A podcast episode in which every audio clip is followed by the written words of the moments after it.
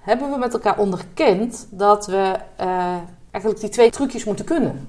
Dat wij niet alles aan moeten vliegen als een plantage aanpak of alles aan moeten vliegen als een regenwoud aanpak. Welkom bij deze eerste PVKO podcast. Meteen een mooi onderwerp binnen het thema klantgericht innoveren, want we gaan het vandaag hebben over de plantage en het regenwoud. Ik ben Jan Pierik, ik help organisaties meer waarde te creëren door klanten. Vanuit deze passie ben ik ook bestuurslid bij Platform voor Klantgericht Ondernemen, PVKO. Een community van, voor en door klantgerichtheidsprofessionals. We zijn samen op weg naar top klantgericht Nederland. En vandaag zijn we daarom te gast bij Dorien van der Heijden om het te hebben over klantgericht innoveren. En dan specifiek over de plantage en het regenwoud. Dorien, dank dat we hier mogen zijn. Fijn dat je met mij in gesprek wil. Leuk. Ja, leuk. Ik kijk er naar uit. Um, Dorien, je bent partner bij de Lobster Company en co-auteur van het boek De Strategie van de Kreeft, waarmee de PIM Marketing Literatuurprijs won. Gefeliciteerd, mooi. Dank je. Um, voor de mensen die je nog niet goed kennen, is het misschien leuk om even je kort voor te stellen. Ja, graag. Nou, ik, um, ja, zoals je zei, partner bij de Lobster Company. We zijn uh, bezig met eigenlijk samen met bedrijven uh, ja, fit te zijn voor de toekomst. Uh, klaar zijn om eigenlijk ook in de toekomst uh, heel relevant voor klanten te zijn en daar succesvol in te zijn. Zowel het maken van plannen, maar ook in het realiseren van hoe ga je dat dan doen. En um, ja, waarom Lobster Company en waarom het boek De Strategie voor de Kreeft? Dat gaat er eigenlijk over, ja, als je nieuwe dingen wil doen, als je wil groeien, dan moet je een beetje lef hebben. Want dat is altijd makkelijker om te blijven doen wat je deed. En uh, wij zijn erg, uh, werden erg geïnspireerd door de metafoor van de kreeft. Want een kreeft, om te kunnen groeien, moet hij eigenlijk lef hebben om zijn harde panzer af te werpen. Ja. Want dan komt hij op een gegeven moment ware een beetje knel in te zitten. En uh, nou, wij zeiden van ja, dat geldt eigenlijk ook voor mensen, dat geldt voor teams, dat geldt voor organisaties. ja, soms moet je echt uit je panzer durven breken om, ja, om te kunnen vernieuwen en ook in de toekomst weer goed opgesteld te staan. En vandaar ja. En ja. Daar, daar zit mijn passie om daarmee bezig te zijn. Mooi, mooi ook om te zien. Het hele boek is ingedeeld volgens uh, de bouw van de kreeft. Ja. Uh, was heel leuk om te lezen. En het lijkt me leuk, onder andere daarin noemen jullie de plantage en het regenwoud. En dat gaat dus erg over innoveren. We hebben het nu een aantal keer genoemd. Um, nog één ding misschien om te benoemen. Dit is met name een interview, maar we zijn een beetje in co-creatie bezig met het thema voor PVKO, het klantgericht innoveren. Dus het zal soms een beetje neigen naar een gesprek. Laten we kijken wat er gebeurt. Ja. Um, maar eerst klantgericht ondernemen of innoveren. Wat is dat voor jou en waarom is dat belangrijk? Nou, eigenlijk is, uh, is het voor mij, waar bij mijn driver is, is dat organisaties. Uh, uh, ja, om een bestaansrecht te hebben, moeten ze relevant blijven voor klanten. En of dat, nou klanten, betalende klanten zijn, of misschien burgers of patiënten of bewoners, dat maakt me eigenlijk niet zoveel uit. Maar je moet relevant zijn, je moet waarde toevoegen voor de mensen voor wie je het uiteindelijk doet. En je ziet dat, dat om relevant te blijven, je meestal niet eeuwig hetzelfde kunt blijven doen. Je moet dingen beter doen, maar je moet ook heel vaak dingen anders doen, nieuwe dingen doen. En, uh, en op een gegeven moment, een aantal jaar geleden, was heel erg in de, een beetje de teneur van ja, al die vernieuwing die gebeurde, vooral in de, bij nieuwe bedrijven, bij start-ups. Uh, en en, en, en uh, ja, dan was eigenlijk de vraag van ja, maar kunnen eigenlijk die bestaande organisaties wel voldoende vernieuwen om ook in de toekomst relevant te zijn? Of worden die eigenlijk een beetje ingehaald door ja, nieuwe bedrijven die de wereld op zijn kop zetten? Ja. Nou ja, ik denk dat je dat, uh, dat het NN is. Soms word je ingehaald, maar je moet vooral denk ik ook heel hard zelf werken om niet ingehaald te worden. Ja. En, en, aan te blijven sluiten bij de ontwikkelingen die er zijn. En kijk, kijk in de maatschappij, die hele, alles wat we moeten doen met duurzaamheid, de energietransities, ja, dat stelt je gewoon voor innovatievragen. De hele trend om niet meer alleen maar producten te hebben, maar meer de dienst, het gebruik, het gebruik de dienst, servitization. Ja, daar zul, heel veel sectoren zullen daar iets mee moeten. Maar ook veel, veel dichterbij. Ja, de verwachtingen van burgers, hoe jij contact hebt met bedrijven en, en wat wij een goede dienst vinden. Is, ja, dat is totaal anders nu Ja. dan een aantal jaar geleden. En over een paar jaar zal dat weer heel anders zijn. Ja. En eh, daar, zul je, daar zul je dus iets mee moeten. Ja. En hoe zie jij dan echt het vernieuwen? Want ik vat het relevant blijven een beetje op als in je moet inderdaad kijken waar staan, zijn we nog relevant over een aantal jaar bijvoorbeeld. Uh, maar hoe zie jij die spanning tussen verbeteren en vernieuwen? Ja, ik denk dat je allebei moet doen. Je moet, uh, bedrijven moeten bezig zijn om wat ze vandaag, waar ze vandaag goed in zijn, vaak ja, beter te worden, efficiënter te worden, soms goedkoper te worden. Maar dat is niet altijd voldoende. Je wil ook in de toekomst goed opgesteld staan. Uh, bijvoorbeeld in de supermarktsector zie je nu die samenwerking ontstaan met die flitsbezorgers. Hé, hey, maar dat is echt wel weer van een andere orde. Dat is niet nog slimmer je winkel indelen, nog, uh, nog betere assortimenten, nog slimmer je marketing doen. Hey, dus kijk, we moeten weer andere kanalen gaan aanboren. Uh, dus ik denk dat je en-en moet doen. Hè. Je moet heel goed doen waar je nu je geld mee verdient. Maar je wil ook morgen en overmorgen uh, interessant zijn. En daar zul je ook echt, echt nieuwe dingen moeten doen. En is dat dan echt heel hè, innovatie, zeg maar hogesschoolinnovatie? Of is het... Ja, dat vind ik eigenlijk, dat onderscheid vind ik altijd een beetje lastig. Maar ik vind vernieuwen dan maar op het moment dat het nieuw is voor de markt en of nieuw voor jouw eigen organisatie. Iets wat een uh, wat Amazon al lang kan, maar jij wil bijvoorbeeld ook een online uh, serviceportaal hebben. Ja, dat kan voor jou als organisatie heel erg nieuw zijn. In de apotheekwereld zijn ze daar nog veel minder ver in. Dus daar zit nog heel veel innovatie op een vlak wat er in andere sectoren al lang gedaan is. Dus eigenlijk zeg je, als ik je zo hoor, ook dat het behoorlijk contextgebonden is. Ja, ja dat denk ik wel. je, hebt, uh, je hebt misschien echte uh, innovatie die vaak gebeurt vanuit de, de wetenschappen, de universiteiten. Maar het gaat over innovatie die waarde geeft voor klanten. En dan is het heel vaak contextgebonden hoe nieuw het is. Ja. Hoe, hoe weet je te combineren misschien met waar je al heel goed in bent. Ja, Hey, en vanaf hier is het eigenlijk wel een logische om door te pakken naar de plantage en het regenwoud. Want ook in jullie boek uh, halen jullie The Rainforest van Victor, als ik het goed uitspreek, Victor Hang en Greg Horowitz aan. Uh, en zij maken eigenlijk voor het eerst volgens mij onderscheid tussen de plantage en het regenwoud. Ja, ik weet niet of dat het, het, het, voor het eerst is. Het is eigenlijk, het borduurt voort ook op het begrip de ambidextere organisatie. Ja. De tweehandige organisatie. En eigenlijk wil dat alleen maar zeggen uh, je moet als organisatie heel goed zijn in het exploiteren wat je nu doet. Eigenlijk de running business heel goed doen. En je moet heel goed zijn in het exploreren van je nieuwe toekomst. Die dingen doen die maken dat jij ook in de toekomst weer, weer uh, goed opgesteld staat. En uh, wat zij heel mooi doen in de plantage en het regenwoud is zeggen van ja, maar eigenlijk als je die twee activiteiten, exploiteren en exploreren, vergelijkt, hè, dan kun je zeggen van ja, alles wat je moet doen om een plantage goed te runnen, dat moet je eigenlijk ook kunnen om te kunnen exploiteren. Dat, is, dat gaat over efficiency, dat gaat over dezelfde taken steeds efficiënter, beter uitdoen. Het gaat over zekerheid. Op een plantage wil je zekerheid. Je hebt hele akkers met hetzelfde, dus je kunt dat stroomlijnen, je kunt het plannen, je kunt het procesmatig doen.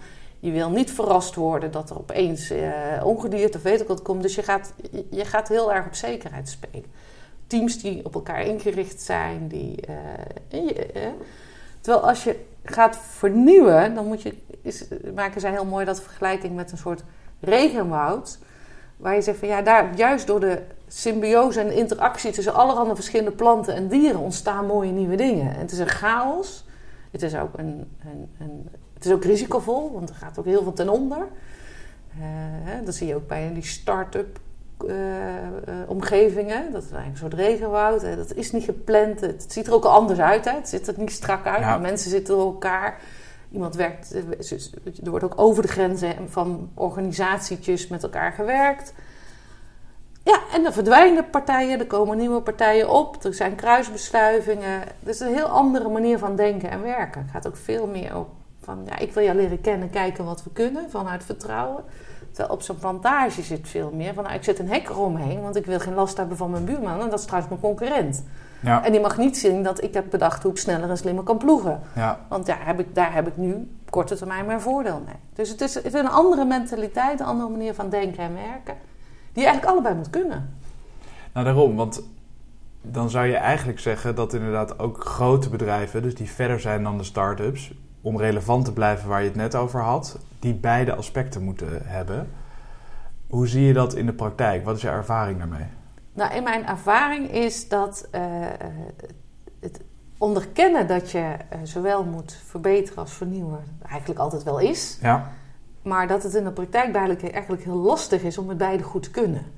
En dat zie je op meerdere manieren terug. Je ziet terug dat uh, ja, de dominante cultuur in heel veel organisaties is eigenlijk ingericht om heel goed op, op de plantage. Om heel goed met processen, met systemen, met KPI's te sturen en onzekerheden uit te sluiten.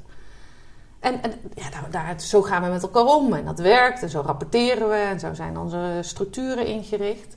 Maar dat is eigenlijk niet zo'n goede omgeving om echt nieuwe dingen te doen. Um, dus, dus, dus dat zie je vaak, dat er een, echt een vernieuwingsproject in zo'n zo'n strakke structuur. En dan moet je dan wel je business case maken en, en je, je meerjaren forecast. En, en je, moet, uh, je krijgt al KPI's aan je broek. Terwijl je eigenlijk nog in die fase zit. We zijn aan het ontdekken en verkennen. En we willen samenwerken met partijen uit hele andere sectoren. Die hele andere, vanuit hele andere wereldbeelden eigenlijk vertrekken. En dan werkt dat soms, of meestal, heel erg lastig. Nou, wat je in de praktijk, wat, wat je dan ook wel vaak ziet, is dat die explorerende kant apart gezet wordt. Die zetten we apart. Bijvoorbeeld, uh, uh, nou, je hebt in, in, in, bij Bi Amsterdam, maar je hebt het op meer plekken van die plekken waar eigenlijk. Innovatielabs. Start, innovatielabs, soms in huis, soms waar juist um, externe start-ups en scale-ups en corporates allemaal samenwerken. En daar zie je dus eigenlijk die plantagestructuren ontstaan. Uh, en dat werkt vaak hartstikke goed. Wat ik nog wel dan vaak als een uitdaging zie, ja, maar dan hebben we daar iets in handen. Eigenlijk zo'n beginnend fantastisch nieuw concept, product uh, of een dienst. Of. Maar uiteindelijk wil je het eigenlijk, de kracht van de grote organisatie, van de moederorganisatie, vaak wel gebruiken om het versneld te laten groeien. En hoe brengen we het weer naar binnen? Daar ben je niet heel erg losgezongen van. Hè? Ja, wij waren gewend dat wij hele andere regels hadden. In de regenwoud mag je, mag je falen. Dan mogen dingen mislukken. Dan gaan dingen dood. En je begint weer met iets nieuws. Daar leer je van. Ik weet niet hoe het bij, bij, bij, jouw ervaring is bij heel veel grote bedrijven. Nou, dat is vaak toch best wel lastig als iets mislukt. En dat toch gewoon te zeggen, ja, maar daar heb ik wel van heel veel van geleerd.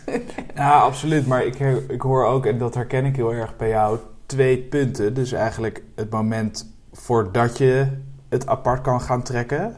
Daar moet je al een soort overtuigd, of eigenlijk iedereen overtuigd hebben om dat te gaan doen. Om buiten die KPI's te denken. Want ik merk ook heel vaak dat het inderdaad de oude KPI's die blijven staan, wat er ook gebeurt. Precies. En aan de andere kant inderdaad, als het er weer in moet komen dat dan de regel moet gelden zoals het in de rest van het bedrijf geldt, terwijl het vaak nieuwe businessmodellen zijn. Ja, en, en, waar dan bijvoorbeeld een, de, de, de, verkoopafdeling zegt...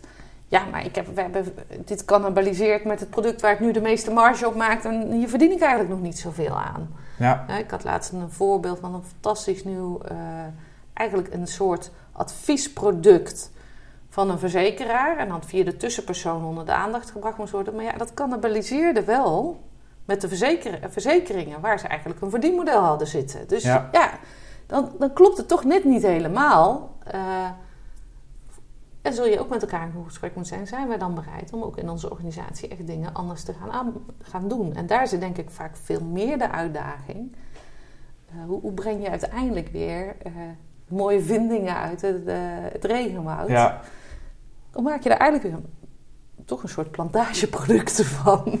een plantage aanpak. Wat, wat zou daar je grootste tip zijn? Want wat ik, ik heb nog een recent voorbeeld hiervan gehad, maar daarin zie je eigenlijk dat op het moment dus dat het regenwoud naar de plantage wordt gehaald, het uh, kleine onderdeel uh, met de medewerkers die dat gebouwd hebben, uh, totaal verandert omdat die medewerkers niet naar die plantage willen.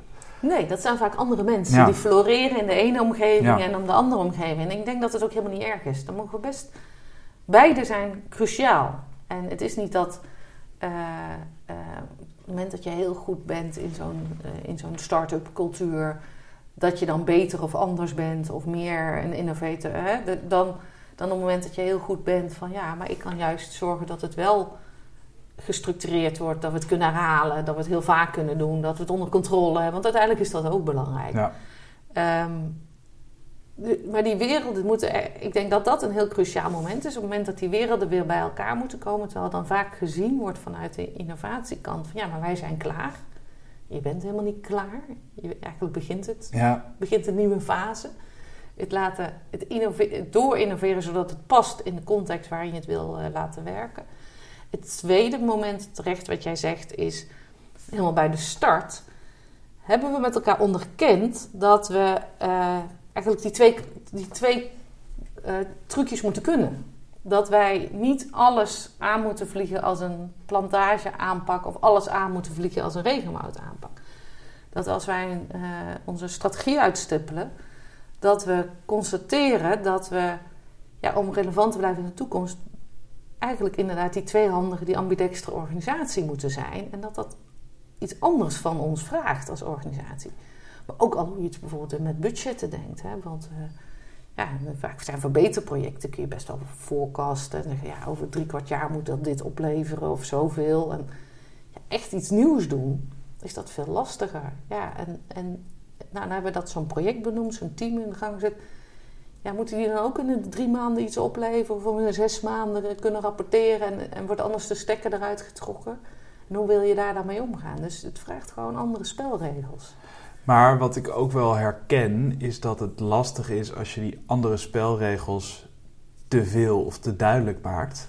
Dat het dan een soort aanhangsel kan worden. Herken je dat? Ja, het, eh, ik merk ook soms al een beetje de wij-zij-cultuur van. Ja, Ja, daar, die, die, die, die mogen lekker alles. Hè? Die mogen alle, Speeltuin. De, de speeltuin, lekker freewheelen. En wij worden strak gestuurd en we hebben te weinig middelen. Hè? En andersom wordt ook gezegd, ja, maar daar, eh, in, in, eh, op het moment altijd als we met het nieuws kunnen, dan zitten ze moeilijk te doen dat het niet past. En Ja. dat, dat, eh, ja, dus het, het, het als twee gelijkwaardige eenheden. En niet als zien van, we zijn geen, geen tegenstanders, maar we zijn medestanders. ja. En dus ik, ik zeg ook niet dat je in, geen verantwoording moet afleggen of geen sturing moet doen op innovatie of echte vernieuwingsprojecten, maar wel op een andere manier. Je moet denken, hé, maar wat zijn dan wel relevante KPI's? Wat zijn wel relevante, hoe gaan wij, hoe gaan wij daar wel van leren? Er zijn meer onzekerheden, er zal vaker iets mislukken. En dat, dat accepteren we, maar hoe hebben we daar dan wel van geleerd? Dus je krijgt andere verantwoordelijkheden mee, ja. ook waarover je moet rapporteren. Nou, daarom. Dus je zegt dan eigenlijk, eh, klinkt mij als in de oren, als echt samenwerken met verschillende partijen naar hetzelfde doel. En dus dat je bijvoorbeeld inderdaad een aantal cycli hebt waar iedereen zich aan houdt, maar met een iets andere invulling die relevanter is. Ja, dat zou bijvoorbeeld de insteek kunnen zijn. En ik denk dat daar ook niet één juiste insteek is. Ik, geloof dat eh, eh, bijvoorbeeld hoe dicht of hoe ver weg je ze uit elkaar zet. eh, dat kan met, eh, ook met hebben waar sta je als organisatie. Eh, hoe, hoe erg heb je elkaar nodig? M- maar het is op het moment hoe verder je de, de, de, het echte vernieuwen uit je organisatie plaatst, hoe lastiger het vaak is om het dan vervolgens ook wel weer een plek terug te geven. Als dat je doel is, dan ga je in het begin sneller, want ja, je, je kunt een maximale vrijheid creëren, Ja. maar je hebt daarna gewoon een probleem, want de rest van de organisatie is niet al mee ontwikkeld. Nou ja, en ook wat we net zeiden, hè, van verbeteren en vernieuwen, alle twee heel belangrijk. Eh, het is logisch, of het voelt vaak logisch, ook vanuit die snelheid die je aangeeft, om het uit elkaar te gaan halen. Ja. Maar heb je nou ook meegemaakt organisaties die het juist bij elkaar houden? En wat gebeurt er dan? Ja, ik, heb heel, ik ken inderdaad zeker organisaties die bij elkaar houden. En je ziet dat het eh, eh, een van de grote uitdagingen is dat eh, je moet voorkomen dat je die vernieuwing, hè, vooral als, als het in dezelfde mensen bezig zijn met eigenlijk de daily business en het vernieuwen. Ja, die daily business is vaak altijd, die voelt altijd dringend. Want er hangt nu een klant aan de lijn, er is nu iets aan de hand. En eh, dus bezig zijn met alles wat voor vandaag moet gebeuren. Versus, ja, maar we willen ook iets nieuws opzetten. Maar ja, dat, als ik dat vandaag niet kan, kan ik het ook nog wel morgen doen.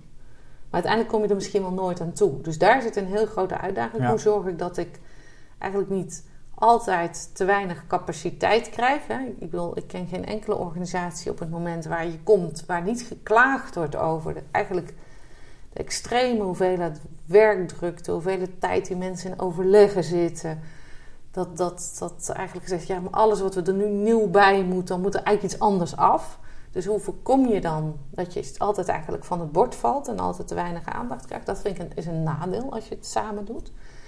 Een tweede risico als je het vanuit de huidige organisatie doet, dat je van het begin af aan alle problemen al op je bord krijgt. Van, dat je meteen al te horen krijgt, ja, maar het moet wel volgens dit protocol of passen in dit systeem. Terwijl je misschien in eerste instantie wat vrijer wil kunnen denken.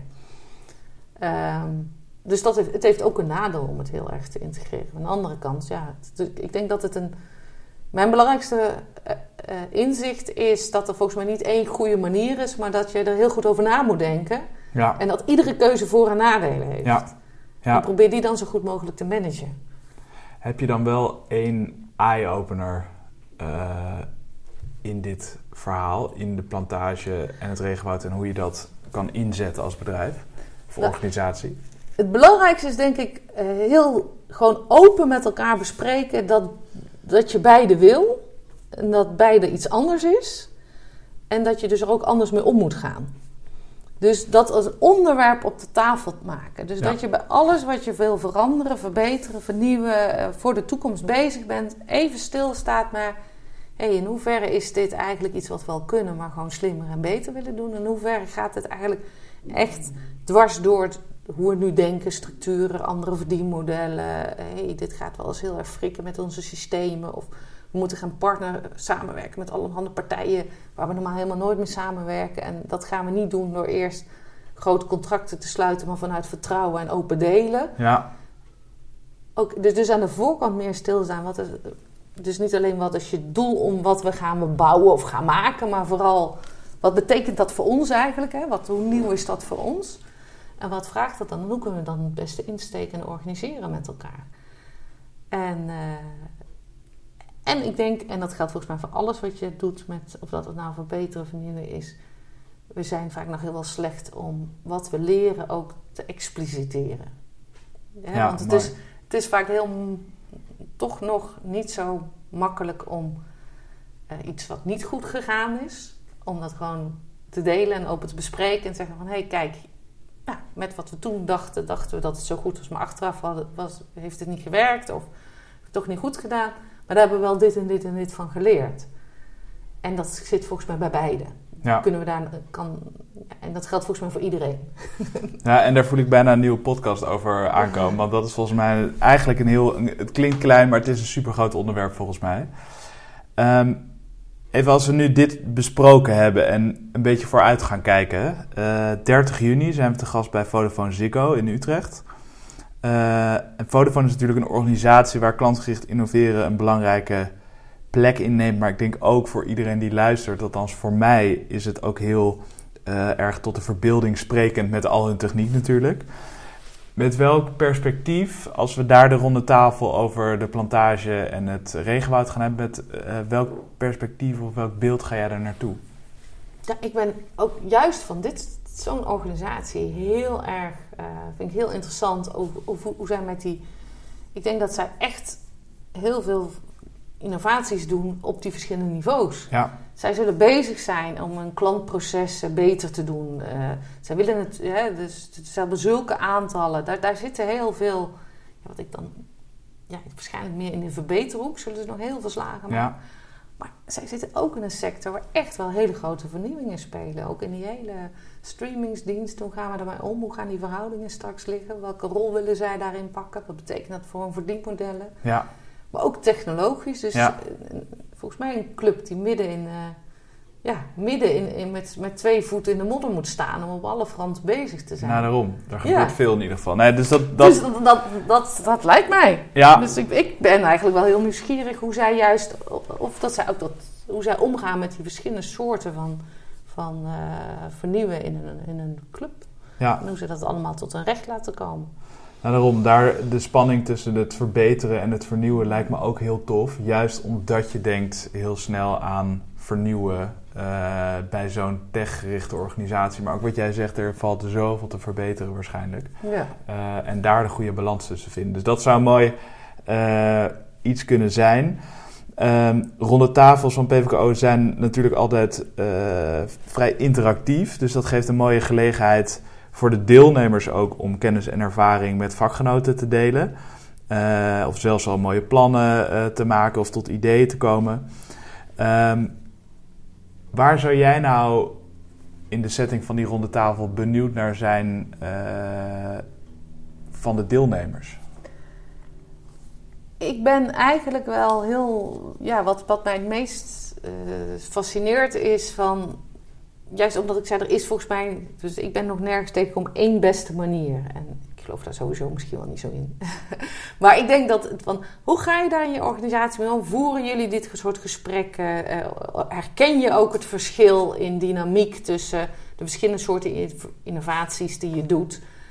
En, uh, en, en, en wat zijn dan ja, wat zijn dan de lessons learned van de afgelopen jaren? Maar ook wat zijn je, je vragen? Laten we ook met elkaar gewoon kijken van hoe je elkaar weer, weer op ideeën kan brengen en verder kan brengen.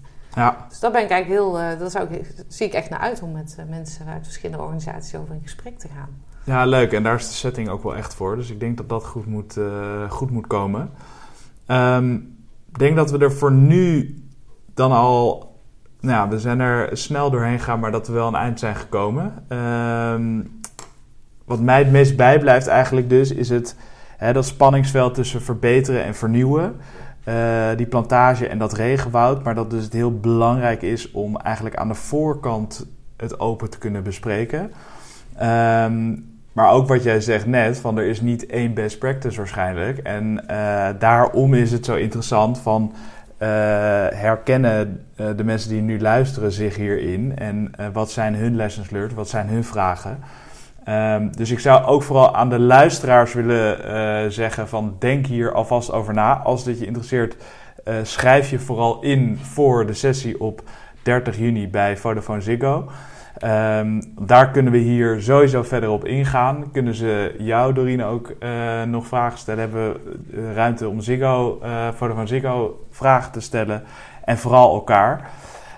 Um, aan de luisteraar schrijf je in. En aan jou wil ik vooral zeggen: dank voor, uh, voor vandaag dat je je kennis en ervaring uh, wilde delen. Nou, geen dank. Ik vond het leuk om te doen en ik zie uit naar 30 juni. Yes, ik ook. Alright. Tot dan. Tot dan.